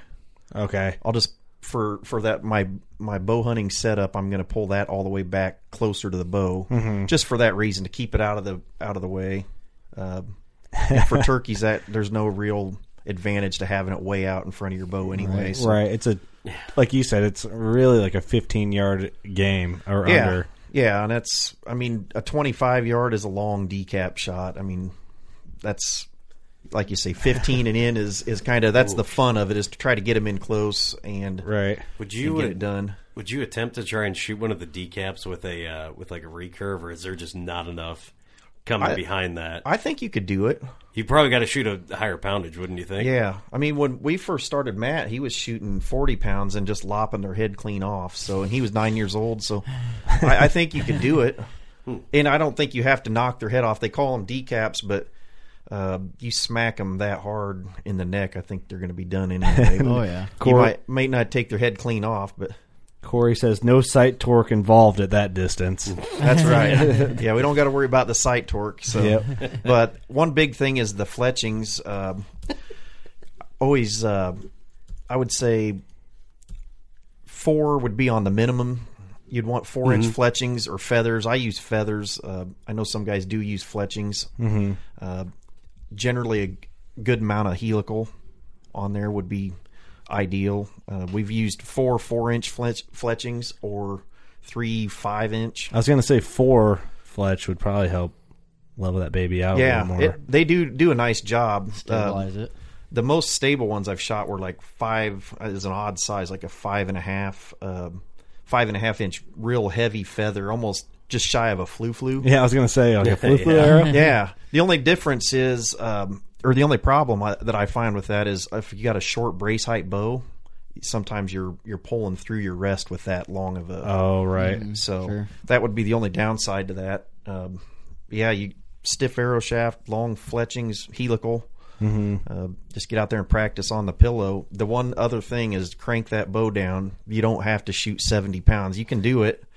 But you'll chop their head off with 50 pounds. You don't need to. And you'll find that it's Well, Matt was at what? What did you just say? 40, 40 pounds? 40 pounds. He He's is lobbing smoking. them off. Yeah, he was gone. So You're just sending it with the decap at 70, 80 pounds, just Oh, cranked. yeah. And it's I did it for a couple years. I shot just because I just shot my deer hunting setup, but I found it actually was when I started working with Matt's how easier everything was to tune with, the, lower, poundage. Mm-hmm. I thought, man, this is a Sure. piece of cake with with lower poundage. So I just Mhm. cranked my bow down, Right. and it was so much easier. You just it, it creates a spine issue if you have too much uh, draw weight. So Yeah. just a few cranks off your bow make a huge difference. You get it down in the 50s or low 60s. It's really not that you can't do it. I mean, if, if you want to shoot your 75 pound setup, by all means, give it a try. But I think you'll just have better luck with cranking it down a little bit. Plus, the other bright side to that um, is you can hold so much easier,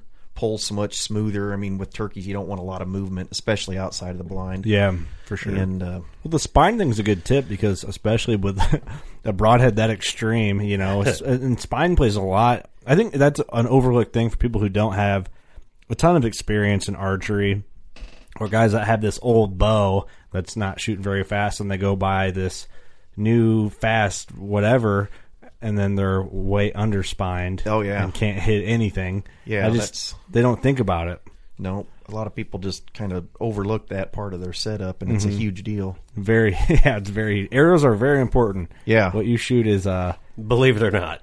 yeah, believe it or not, it's the last thing to. Uh, I mean, that's the thing that counts. I mean, your bow, of, of course, but your arrows got Yeah. to uh, hit where you want it.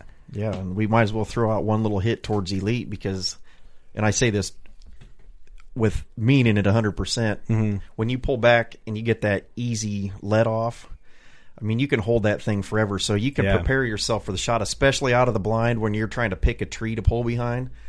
Uh, the high let off bow is is awesome for that, Yep. especially low poundage high let off. You can hold it forever. Yep. You can pull back when you need to pull back. And You don't have to be worry ready about for- nothing. Yeah, This is it's my just- tempo. I, I was I pulled this at 164 last weekend, and me and Ross were setting like, oh, we'll check your peep, see if that's where you want it. Pull it back, and I'm like, okay, I'm gonna let down, and I'm like, okay, I'm trying to let down. Give me a minute. Yeah. Okay. Our, oh, there it is. Okay, there it goes. Finally let it down. Feels like you got to push it. Yeah, you do. You you almost do. I'm like, man, you could almost fall asleep. Yeah. you know what I mean. Just sit there and nap for a minute, which is good because if I have a five and a half year old whitetail staring at me at 20 yards, I'm gonna want to be able to hold that thing at full draw until he. I've had that really help me in a hunting setup. I know the target guys they love a little more pulling back against them. Yeah. Um, but for hunting you can't beat that that nice let off because you just never know how long you've got to hold back. And Mhm. Sometimes it's taking its last step and you pull back and then it stops mid stride Right. and here you are pulled back and it's still behind a, br- a bush and Well, the cool thing about Elite, they make an O-ring kit. Yeah. For the limb stops, so you can Yep. put around the the limb stops in their different sizes, so you can change your valley. Yeah. I guess would be the the, Mhm. the archery term and how it feels on your back wall. I've I've never I've always been satisfied with what it is anyway. Mhm. So I've never actually played with the O-ring kit, but you can get that and customize the feel for your bow. Right. Which I don't know if any other bow companies even do that, but that's you know, that's something Yeah. else you can play with. And the movable draw stops are, I think they're underrated too. A lot of people don't realize you can really customize your field just with the draw stops too, Mhm. just by moving them in. Then you add an O ring if you want just a little more,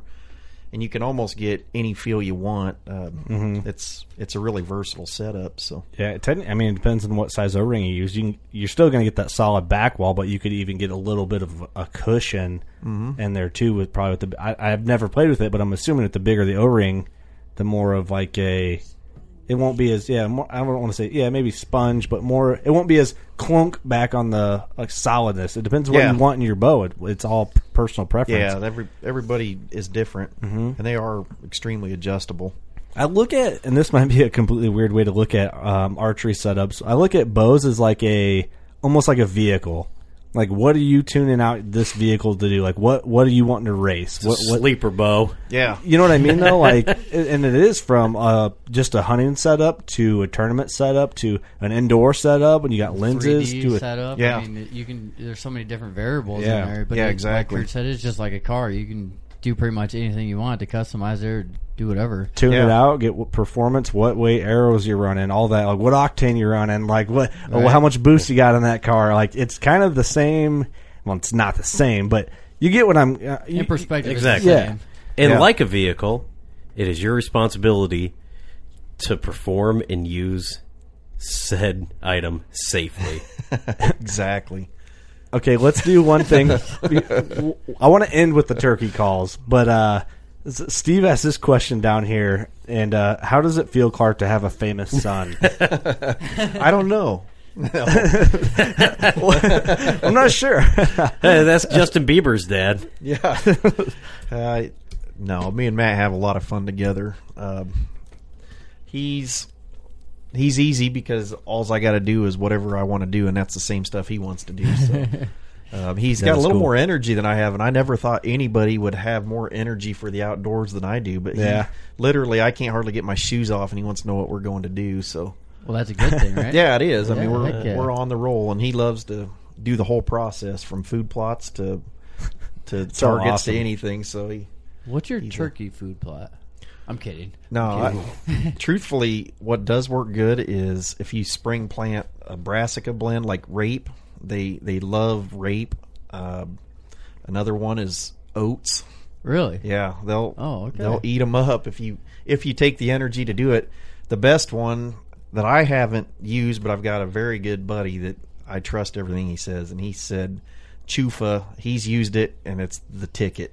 I don't even know. Say- what that say that is. again? I don't even know what that- Chufa. Some people say shufa, but it's C H U F A, and it's basically Hmm. it's it's a tuber. It grows under the ground, kind of like a peanut. Mm-hmm. like, wait, like a what? a peanut. a peanut. What is a peanut? Leave him alone, Steve. All right, no, go ahead, go ahead. So, do I need to elaborate on this? Uh, No, no, no. So basically, Peanut.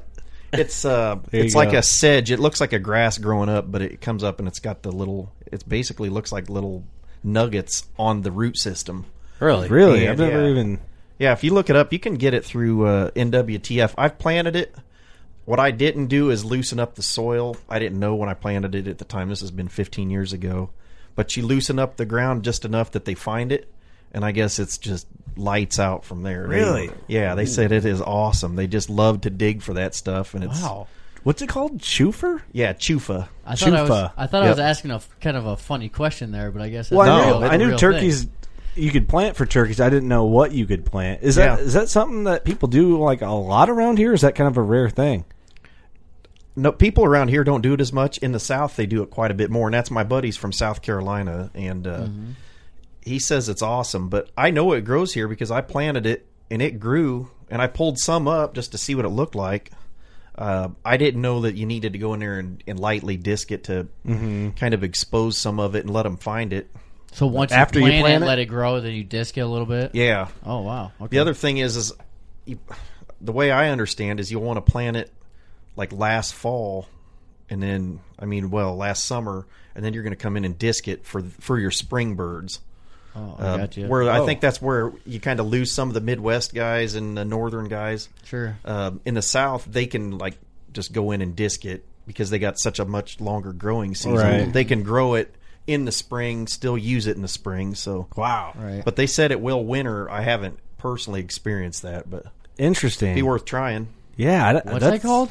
Chufa. Chufa. Chufa. Yep. C I H keep on U wanting to say F A. Chewbacca for some reason. Well, it might be like Chewbacca. That's a, I had no idea. yeah, it's pretty cool. Look it up sometime. It's Oh, don't Word worry. of I, got- mouth. I, I got it wrote down. Don't worry. We're we're, we're looking this up. We're Yeah. gonna go back and listen to this episode and get, get Yeah, all the that's right. tips back. Um, let's get into how where, we, where do we want to go? I would I do want to talk about calls since we have them here.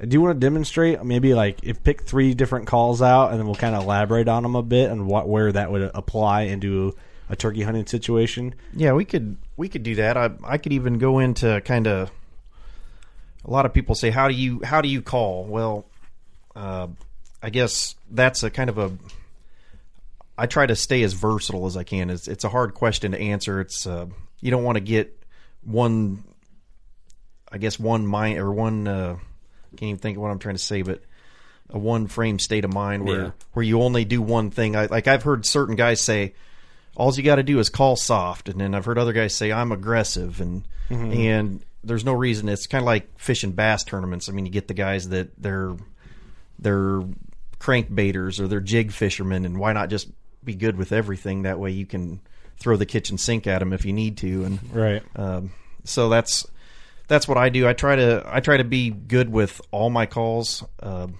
I, I most of the time use my diaphragm call, uh, just because it's hands free Mhm. and I can do a lot on it. Uh, where some of the the other ones, I mean, I, you can still get almost if you're good enough with a box call, you can get any sound out of it Mhm, too. right. Or you're same with the pot calls. Um, like today, we've got aluminum, glass, uh, slate.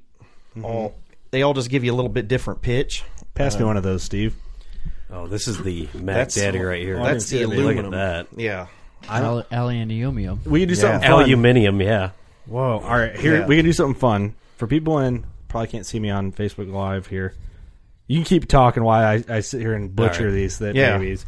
So is this what is which one do I have? The aluminum. Yeah, that's the aluminium. That's, uh, I believe that's the Intimidator. So do you have this sanded I will say anywhere? you're doing a, a no no, which Oh, I is am? okay, but you don't want to touch the surface. Okay. because it just kind of the oil from your fingers will Will smooth it out Yeah, too which much? I'm not saying you ruin my collar. He's like, "Listen, Ma- Now I got to throw the But garbage. Steve, on the other Listen, hand, you son of a.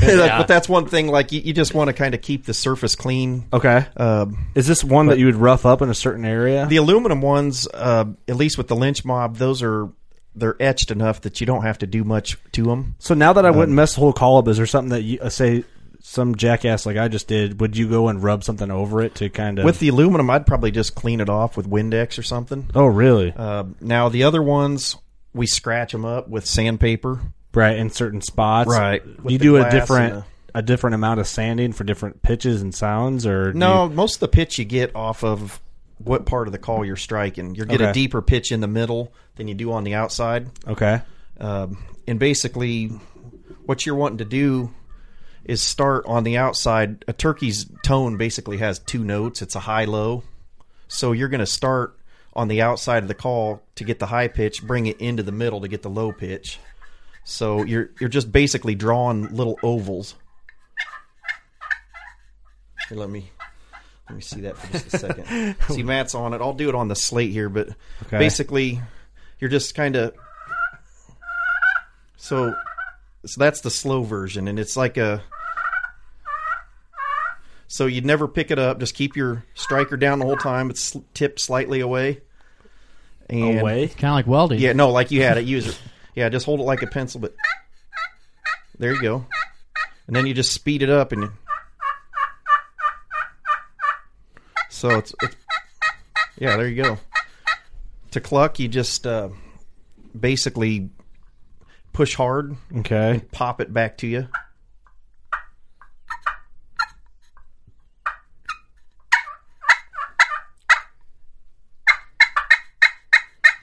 is that too fast? That's too fast. That's that's more of a a yelp, but you can do yelps and straight lines too. Some guys do, but you don't get that. Here's the difference in the oval. Here's the oval.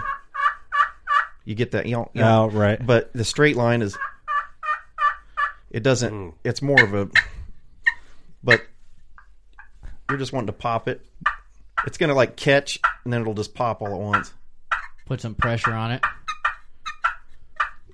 It's a lot harder than what you think it is. Yeah, I, it mean, just I takes never, a little I've never practice. used one of those. Let Here me you see go. that thing. I gotta mess Try with that. You can take the Here, it's because I touched it. That's why it doesn't sound so Yeah. good. it might be sliding, maybe you greased it up, but That is weird. Thanks, Brian Johnson. I love that you guys are taking the podcast live. Awesome. Keep up the good work, Terry. I planted um, chufa. yeah. uh, one year in sandy soil. They worked great. Drew turkeys in from other properties. Um, you need to plant a lot, or they will kill it. That's good advice. Yeah, that's. I want to try planting some. I just I've never even to heard me, of it. it's like taking some of my available plots for deer out, so I haven't. Because really, the- another thing that I didn't say, a clover field is a good draw for turkeys too. So Mm-hmm. you can get you can get turkeys in any really nice green field, but oats, wheat, anything like that. But, Right.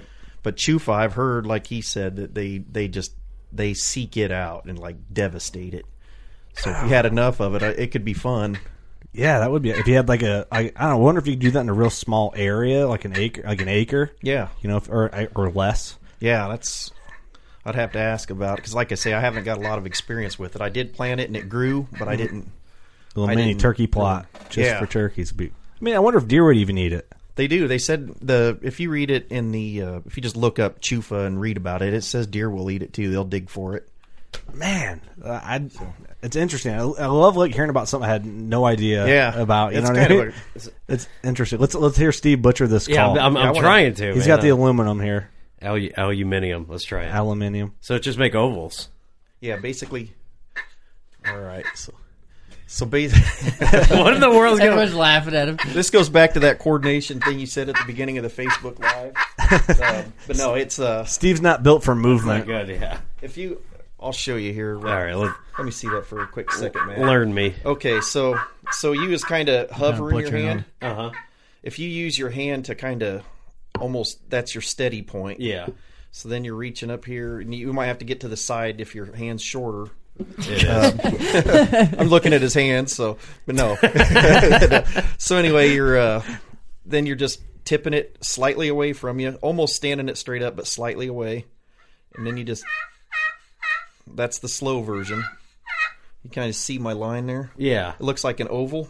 You just never bring it up. Just constantly leave it down. It's only going to make the sound on the on the downstroke. So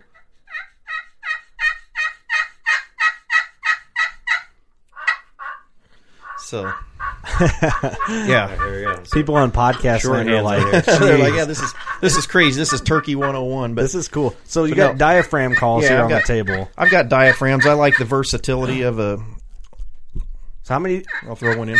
it- Can you explain the different types of cuts in the diaphragms that you have? Yeah, I've got like a bat wing is a it's a pretty easy one to blow. Um, it's just a lot of it's personal preference. It's how your palate like what might be my favorite call might not be yours. Mm-hmm. Um, just because of how the cuts are and how you can control the cut, you might blow it slightly different. I like a bat wing, and it's a really versatile call. You can get all your pitches with it, which that's how I judge a, a call. If I if it's my hunting call, you go to a competition, everybody brings a, a s- a briefcase full of calls, and they've got their purr Yeah. call, and they've got their cluck call, and they've got their tree call. But I want one that I can do all of it on. Yeah. And I may be able to have a, a call that I like to purr on better, but if I can do everything, then it's it's right there, and I can. For turkeys, you don't have to be a competition caller. You can just. I'm not a, a major competition caller or anything. I just I like to call turkeys, but uh, Do you know Doug from Spoon River? yeah, he's a good friend of mine. He's one of my Yeah. good buddies as well. Oh, I That's- didn't know that. Yeah. yeah, he's was a gonna- great guy. Yeah, that's funny. I was wondering. I'm like, "Hey, you guys are right in the same area. Yeah. he's the one guy I know that's absolutely, absolutely obsessed with like turkey calling competitions. Oh, yeah. and like that guy is a turkey nut. He is. He's he's awesome. He actually hunted with us Sunday. Oh, did he really? Yeah, he went with me and Matt Sunday. So What a small Yeah. world. it is. Yeah, that's crazy. I gotta call him. I'm due for a Yeah. phone call with that guy for sure. He's he, what a great guy. He he he. We play around. He he cuts calls too, so he cuts a Uh-huh. lot of calls and. yeah, I got a few of his calls, and that's what I've learned to Yeah. to, to do the diaphragm call on, and, and it takes a while to learn. It I mean, does. some people pick it up right away. For me, I had to practice for a while with it, but uh, that's funny. I didn't know. I figured you might know him being Yeah. in that area, but I, I don't- just didn't put two. And I two didn't even together. think of it because that's right where. I mean, he's a 35 minutes south of me, but we ended up because our passions are the same. We kind of Yeah. Mm-hmm. got lined up, so it was kind of one of them small world deals. But I've watched him in one of his competitions before, and uh, at at the Illinois Classic, they do. I think isn't that the state Yeah. championship? yep, So I watched him there, and uh, that's cool. It's something I always wanted to get into, like tournament calling. It's, Oh, yeah. but I just it's uh, my interest for that is it. Uh, there's an umbrella for that for me. You know what I Yeah. mean? It's, it's it's it's cool. I get it and I respect it. But so let's let's hear some the difference between the diaphragm and the other calls we have here. All right, so I'll just throw. This is just a combo cut. I'm going to throw in. Mm-hmm. Um, it's just got a like a half moon out of one side and a, a slight cut in the other. Um, this is a three read. So starting off in the morning, I'm going to work with uh, small talk. Like just, I don't want to do anything too loud. I'm just trying to get him to respond. Um, so that's where you want a nice call that will go soft. You get one of the cutter calls that are too heavy, four reeds and stuff, I think that's overkill. Mhm. They're great if it's windy and you need to get really loud, but I like the the soft calls. So I'll start off with some tree yelps and some clucks. and Just right.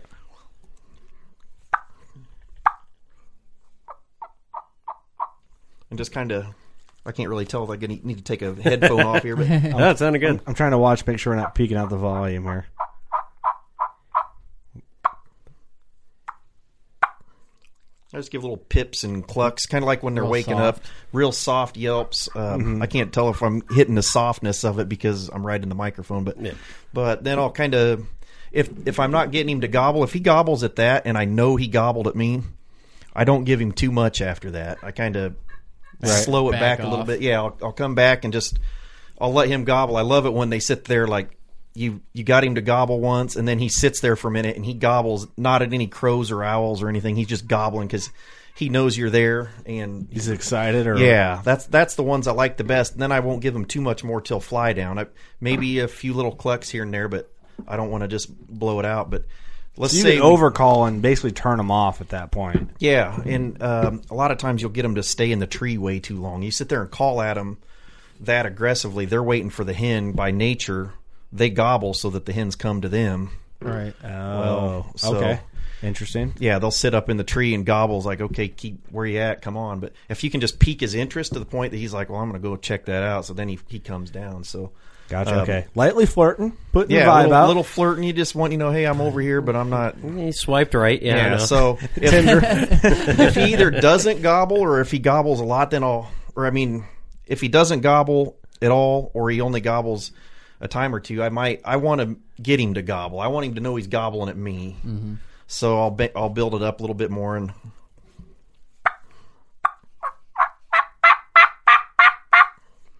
And I just bring it up a little bit more, and if still nothing, I might do a little fly down cackle and I might beat my hat on my leg or whatever, but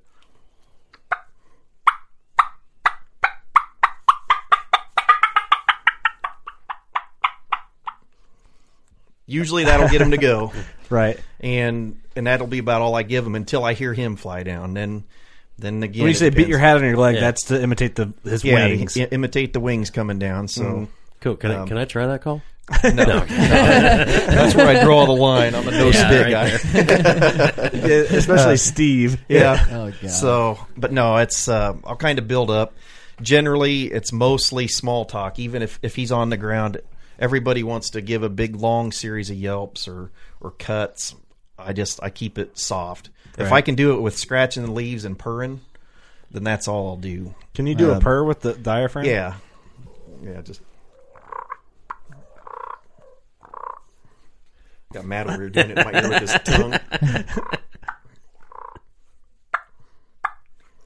And that's just a feeding. It's a call of contentment. Just basically, I'm over here. I'm just kind of doing Right. my thing. I'm not The real interested- Instagram post. Yep.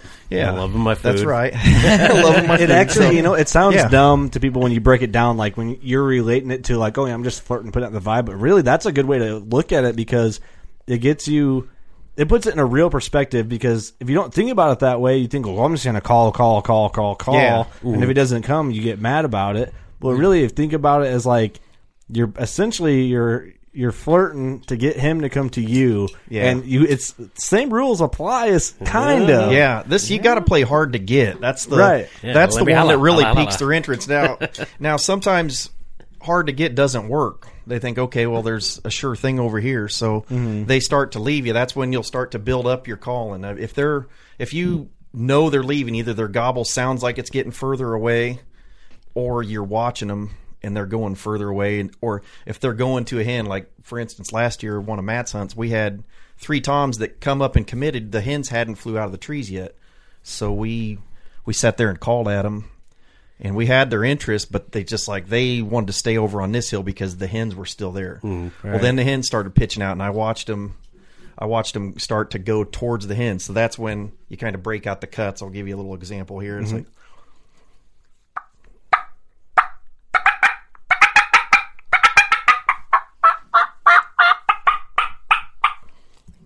Well, you don't want to know what I bro- promised him there, but it's uh, basically you, you give him more, and, and She ideally, swiped right too. yeah, if you can get the uh, if you can get the hens to answer you better yet, getting a little bickering match. If a hen cuts back at you, imitate what she did. Give her a little bit more. If she pop, pops five times, pop eight times at her, and just just give her more than what she gave you, and you'll get in a fighting match with her. And a lot of times, just like last weekend, our turkeys that come in, Mhm. we didn't call the gobbler. He wasn't. He never gobbled one time until he got all the way to the food plot. But but what we called was the hen. I seen he was out there with the hen, Mhm. so I started calling to the hen. I got her calling back at me. And then I'd call and get aggressive with her. She'd start getting more aggressive with me, and pretty soon she starts walking, and the tom follows. Oh, So- you are not talking to my man. yeah, that's right. Yeah. that's we'll essentially- see about this. And then she comes in, and and then he gets close, and then he started getting excited too. The more we is calling back and forth Right. with each other, then he started gobbling, and then another Tom come in behind him. Well, who wouldn't get excited? Yeah, exactly. Yeah, so two chicks talking But- to you at once. Man, that's living the dream. that's I- Uh, right. So I'd be strutting my stuff too. You have to break it down that way. Essentially, if you don't understand the dynamic of Mhm. like what calls to use, you almost need to like think of it that way. Yeah. and that might sound is that dumb to really put it in that perspective? I No. feel like that's a good way to look at it. No, it's it's awesome. I, I think that you really got to look at it, almost put put it in a human perspective because it's it's really a lot the same. Mhm. Um, you just got to every situation's a little different, but think okay, how's he reacting? And I mean, he's got his own personality. You can read that personality a lot of times, and and you just got to play off of that, Right, And see right. what's getting him all pumped up and what's not. I mean, if it if you notice he's got a negative reaction, just don't do that again. Mm-hmm. Yeah, right, um, right. So, but if he's getting excited, the only thing some people do too much, they he fires a gobble, cuts you off. You're right in the middle of a set of calls, and he cuts you off. So that was so awesome. I'm going to do it again right now, and and they just keep doing it over and over, and then he loses interest because you just kept calling and calling and calling. But I made that mistake before. yeah, that's that's the one mistake when I'm with people. I've noticed a lot of people overcall, um, but It's like over texting a girl. She's not interested anymore. that's, yeah, It's the same thing, man. Same thing, Yeah, man. you Yeah, can scare it them is. away. It's just yeah, Steve, so- Steve knows what that's all about. yeah. Ah, I do all, all too well. no, and then the last thing, I, I guess, I always carry the kitchen sink with me, and that's uh, The arsenal. the arsenal. All that's all. If I'm not having any luck with going back and forth with the hen or getting him excited, I might go then to imitating two hens fighting each other. Um, so I'll I'll have my box call or my slate call, and I'll be calling, making sound like two hens. Um, so Show us. so Show I'll do. us. Let me just do it right here with this, uh, just because I haven't tried that other one quite a bit yet. But so to do dueling hens, I'm just gonna. I might do a set of yelps and just give a couple little quick pops. Cl- Cuts is basically what that is. Try to build the excitement. So.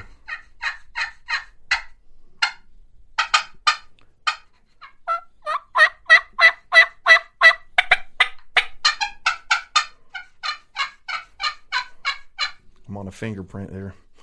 Sorry, Don't know who did that. sorry, Clark.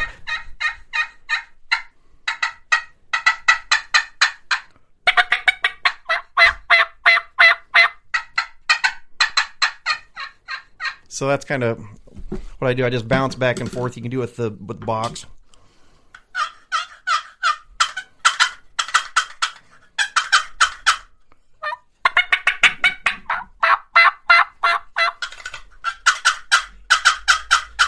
So It's, just- it's crazy. Kind of get yeah. those two different tones in there. Yeah. Yeah. You can definitely hear it. It's it, Oh, sure. Yeah. For sure. Uh, Hopefully, you can hear it on the on the podcast Yeah, it's- audio. That it sounds. I can for sure tell it a might difference. be blowing out too much here, but um, so basically, um, that's I'll do that. The only last final resort resort would be uh, to go to a gobble call, or maybe like if if the hen just absolutely isn't working, then challenge him with a gobble call or some fighting purrs, and that's kind of that's the last resort for me. Um, I don't. The reason it's the last resort is you start doing the fighting sounds, and a subordinate tom will shy away. So you don't want to do that right off the bat because if he's subordinate and you don't realize that he's going the other direction because he don't want to fight. Right. Sure. Which is the same with most animals. Yeah. Uh, Doing a fighting type call like rattling, you can spook a lot of deer. Oh, yeah. Rattling, you know, it's that it, it's interesting. Yeah. Definitely. yeah, it's it's it's all situational, but it's it's just the fun. That's what I enjoy about it is to try to try to find what's working for that day. Because yeah, you get for that sure. Tom that uh, I don't want to fight. I'll find the hen that likes me for my personality and not my brawn. yeah. Well, we're running we're running short on time. Um, this might be a loaded question, uh, or a lot. Of, I don't Oh, know if we boy. can cover this. We'll try and do it quickly. If you could change any laws that on turkey hunting, what would it be? I would say the the one o'clock in Illinois Mhm. hunt time would be the first thing I'd change. I'd like to hunt. There's some good hunting in the evenings. I've been to other places and it can be really good. Um there's some benefits to it. Uh, the mushroomers, it gives them time to go without worried about being shot at. I'm guessing that's one big reason, maybe on the state land to to limit the time. Yeah, that's a Uh, good point.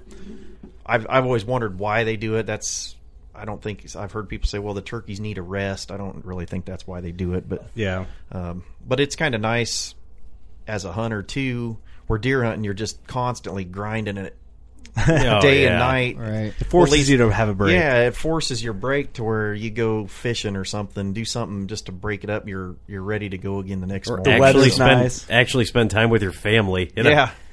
Well, he gets to Yeah, spend they- time with his family turkey hunting too. Yeah. Oh, that is a good They go point. with me. It's a win-win. Yeah. Um, I would say one thing to change is for spring turkey and of course by county over do over the counter resident only archery only. Yeah, I think that'd be great. You know, I think with archery, it, the other thing I would change is I would like to see it go all season. Yeah. with an archery tag, at least for one tag, because you- if you're taking that challenge, it'd be nice to be able to go a little more than five days. Well, a lot of the seasons early are weekdays. Yeah, yeah. You don't get the most you get is two weekends per or two weekend days per season, Mhm. and first season you don't get any at all in Yeah. Illinois. So, And that's, tough for the working class. Yeah. But I get it, I guess. I Those don't- are the laws I would probably change.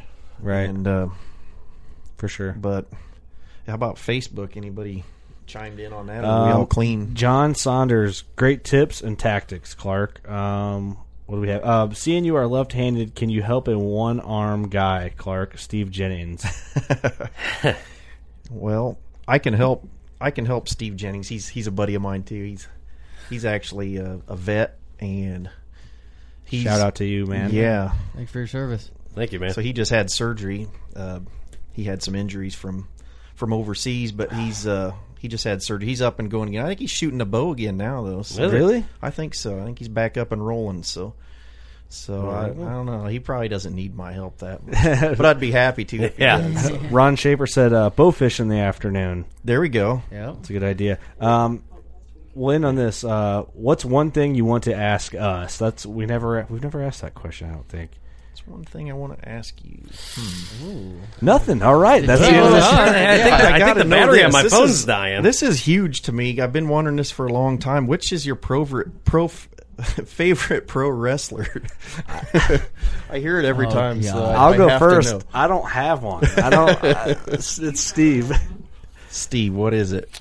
This could be a really hard decision for him.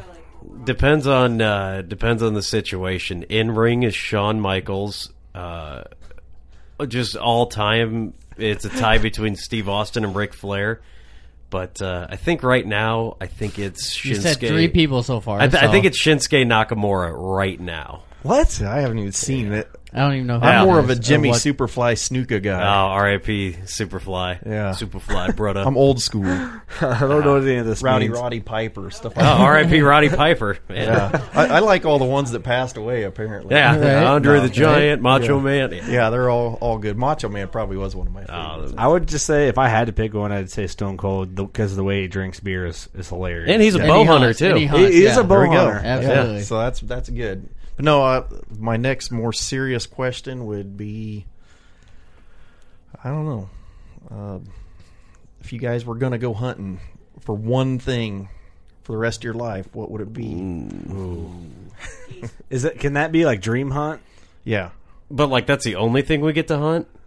yeah. Like this is pick your species. You're living in one area, and you just gotta. Oh, I'm you white, gotta hunt I'm one whitetail. thing. All whitetail. All the way. Whitetail. I don't know because I haven't hunted everything. I, I'm just gonna go because I haven't experienced it, and it just looks awesome to hunt every year. Moose.